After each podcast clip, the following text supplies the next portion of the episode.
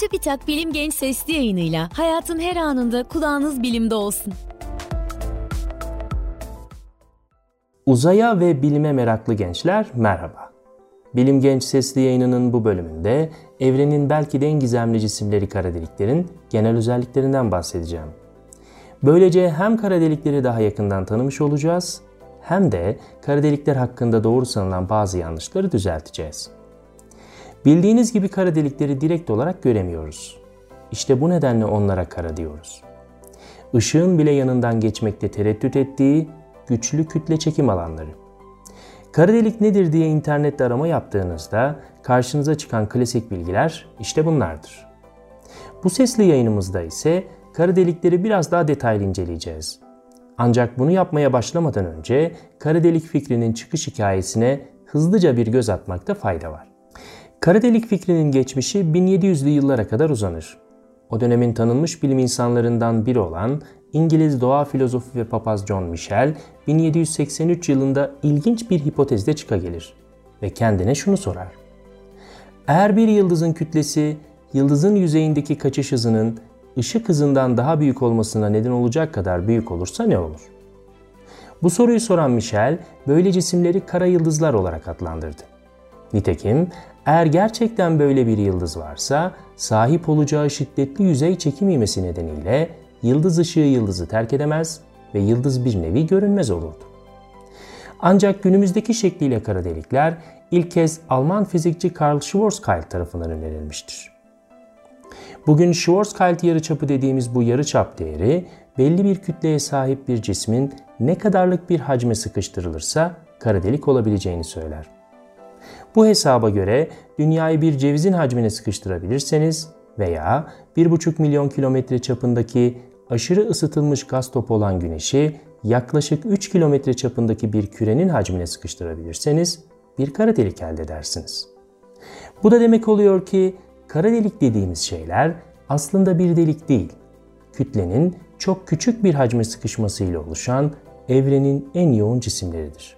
Kara deliklerin nasıl cisimler olduğunu basit bir analojiyle anlatalım.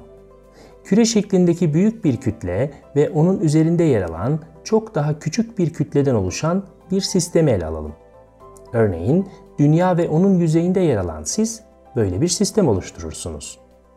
Küçük kütlenin amacı büyük kütleden kaçabilmek yani büyük kütlenin büktüğü uzay zaman çukurundan çıkıp gidebilmektir. Bunu bir örtü üzerinde yer alan bir futbol topu ve misketten oluşan bir sistem olarak düşünebiliriz. Futbol topu örtüyü miskete kıyasla çok daha fazla bükecek ve bir çukur oluşturacaktır. Elbette bu iki boyutlu bir gösterimdir. Aslında olan şey yukarı, aşağı, sağ, sol yani her yönden büyük kütlenin varlığı nedeniyle uzay zamanın bükülmesi olayıdır. Büyük kütlenin varlığı nedeniyle bu şekilde bükülmüş uzay zaman çukurundan çıkmaya çalışan küçük kütlenin bunu başarabilmesi için minimum bir hıza sahip olması gerekir. Buna kaçış hızı denir. Küçük kütlenin sahip olacağı hız onun kinetik enerjisini belirler. Hızı artarsa kinetik enerjisi de artacaktır. Diğer yandan sistemin bir bütün olarak sahip olduğu bir kütle çekim potansiyel enerjisi de vardır. Eğer küçük cismin kinetik enerjisi potansiyel enerjiye eşit veya ondan büyük olursa küçük kütleli cisim kaçıp sonsuzluğa doğru yolculuğa başlayabilir. Eğer büyük kütleli cisim bir kara delik ise küçük kütleli cismin ondan kaçması için gerekli hız ışık hızı olacaktır. Kara deliklerin olay ufku adı verilen küresel yüzeyindeki kaçış hızı ışık hızına eşit iken olay ufkundan daha içeride ise kaçış hızının ışık hızından daha yüksek olması gerekir. İşte kara delikler bu nedenle evrenin en ekstrem cisimleridir. Mutfağınızda veya laboratuvarda bir maddeyi kara delik yapacak kadar sıkıştıramazsınız. En azından şimdilik bu mümkün değil. Ancak evrende bunu başarabilen bazı cisimler var. Dev yıldızlar. Yıldızların yaşam döngüsüne baktığınızda yıldızın kütlesinin çok önemli olduğunu görürsünüz. Daha büyük kütleli yıldızlar daha küçük kütlelilere kıyasla daha kısa yaşar. Yani bir bakıma obezite yıldızlar için de bir sorundur.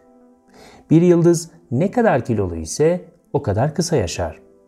Nasıl ki obez insanların kalp krizi geçirme riski çok daha yüksek ise büyük kütleli yıldızların hayatlarına devasa bir süpernova patlaması ile son vermesi de o derece olasıdır. Teorik hesaplamalar ortalama 8 güneş kütlesinden daha büyük yıldızların süpernova patlaması geçireceğini ve geride bir kara delik bırakabileceğini gösteriyor. Ancak eğer yıldızın kütlesi yaklaşık 40 güneş kütlesinden daha büyükse bir süpernova patlaması geçirmeden direkt olarak içe çökerek de bir kara delik oluşturabilir. Elbette sadece bir tür kara delik yoktur. Kara delikler bildiğimiz fiziğin bir noktadan sonra işe yaramadığı ekstrem özelliklere sahip olsalar da onları sadece 3 basit özelliğe göre gruplandırabiliyoruz. Kütlesi, dönmesi ve net elektrik yükü. Kütle dikkate alındığında genel olarak 4 çeşit kara deliğin varlığından söz edilir. Gelin onları kısaca tanıyalım. Birinci gruptaki kara delikler ilksel kara delikler adını alır.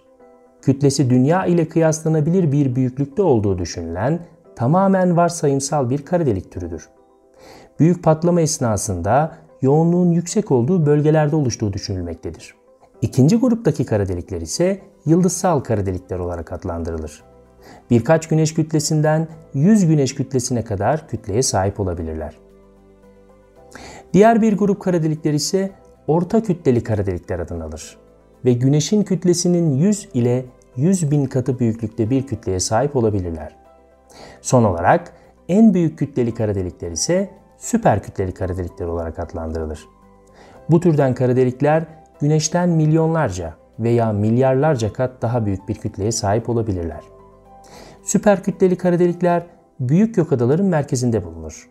Mesela bizim gökadamız Samanyolu'nun merkezinde 4 milyon güneş kütlesine sahip bir süper kütleli kara delik bulunmaktadır. Kara delikler dönme ve elektrik yükü özelliklerine göre de bazı gruplara ayrılır. Bu sınıflandırmaya göre Schwarzschild kara deliği, Kerr kara deliği ve yüklü kara delik olmak üzere 3 gruba ayrılırlar. Schwarzschild türü kara delikler dönmeyen ve net elektrik yükü sıfır olan bir kara deliği temsil eder. Diğer yandan Kerr türü kara delik döner ancak net elektrik yükü sıfırdır. Son grupta yer alan ve net elektrik yüküne sahip olan kara delikler ise net yüke sahip olduğu halde dönmeyen ve dönen olmak üzere iki alt gruba ayrılır. Genel görelilik teorisine göre kara delik bir kez oluştu mu asla yok olmaz. Çünkü olay ufkunun içindeki hiçbir şey kara delikten kaçamaz. Ancak kuantum mekaniğine göre kara delikler de önünde sonunda maddesini uzaya yayacaktır. Stephen Hawking tarafından ileri sürülen ve onun adıyla bilinen Hawking radyasyon nedeniyle kara delikler kütlesine bağlı olarak belli bir süre sonra yok olacaktır. Daha büyük kütleli kara deliklerin yok olması küçük kütlelilere kıyasla daha uzun sürecektir. Örneğin güneş kütlesine sahip bir kara deliğin tüm kütlesini uzaya yayıp yok olması 10 üzeri 70 yıl sürebilir. Kara delikleri direkt olarak göremediğimiz için onları belirlemek kolay değildir. Fakat bir kara deliğin etrafına yaptığı etkilerden yola çıkarak onun kütlesi ve çapı hesaplanabilir. Nitekim kara delik ona yakın olan bir gaz bulutuna, yıldıza veya yıldız grubuna ya da ona çok yakın geçen ışığa bir etki yapacaktır. İşte bu etkilerden yola çıkarak kütle ve çap değeri hesaplanabilir. Bu da bize o cismin yoğunluğu hakkında bilgi verecektir. Hesapladığınız yoğunluk bilinen diğer her şeyden daha yüksekse bir kara delik keşfetmiş olabilirsiniz. Kara delikler basitçe bu yöntemle belirlenir. Elbette söz konusu olan şey bir kara delik olduğunda zihnimizde bazı harika sorular oluşur. Kara deliğe düşersek ne olur? Acaba bir kara delik dünyayı yutabilir mi? İki kara delik çarpışınca ne olur? Veya kara deliğe giren bilgiye ne olur? Gelecekteki sesli yayınlarımızda bu ve buna benzer soruların yanıtlarını vereceğiz. Şimdilik bir uyarı ile yetinelim. Eğer bir kara delik görürseniz lütfen uzak durun. Çok fazla yaklaşmayın. Bir sesli yayının daha sonuna geldik. Bu bölümde kara deliklerin genel özellikleri ve çeşitlerinden bahsettik. Bir sonraki Bilim Genç sesli yayınımızda evrenin başka bir gizemini açığa kavuşturmak üzere. Hoşçakalın. Bilim Genç sesli yayınlarını SoundCloud, Spotify, Google ve Apple Podcast kanallarımızdan takip edebilirsiniz.